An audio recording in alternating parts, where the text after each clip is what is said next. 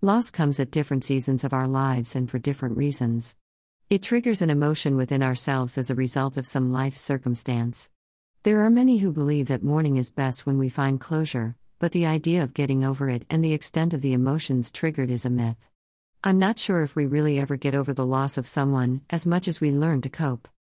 There is this misguided belief that mourning and getting through a loss is a process that people work through, where any significant loss, later and repeatedly, brings up longing and sadness. That the reason why a person hasn't been able to find closure is that our emotions don't work through the loss by closing it out of ourselves. This thinking isn't true. As time passes, the feelings may become less intense. We learn to distract ourselves and start to create new memories. However, those deep emotions aren't erased. Mourning does not have the goal of finding closure. Rather, it's about what we will do with those emotions more than anything. Anniversaries, birthdays, Holidays and any landmark event that comes up may trigger emotions of anxiety and depression because we wish to spend these days with those that we have lost. These are the external reminders that are triggered within us. Most people try to get over it, but that's just the opposite of the purpose for emotions.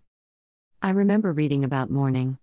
What it said was this grieving such losses is important because it allows us to free up energy that is bound to the lost person, object, or experience, so that we might reinvest that energy elsewhere. Healthy grieving results in an ability to remember the importance of our loss, but with a newfound sense of peace, rather than searing pain.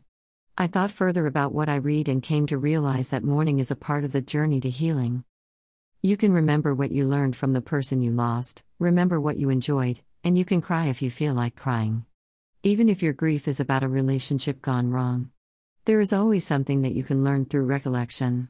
Henry Wadsworth Longfellow expresses his lifelong experience of grief in the first three lines of his poem, Secret Anniversaries of the Heart. The holiest of all holidays are those kept by ourselves in silence and apart, the secret anniversaries of the heart. This is the notion of remembering someone within our hearts. Rather than thinking about how we can get over others and try to get past the loss and emotions that we feel.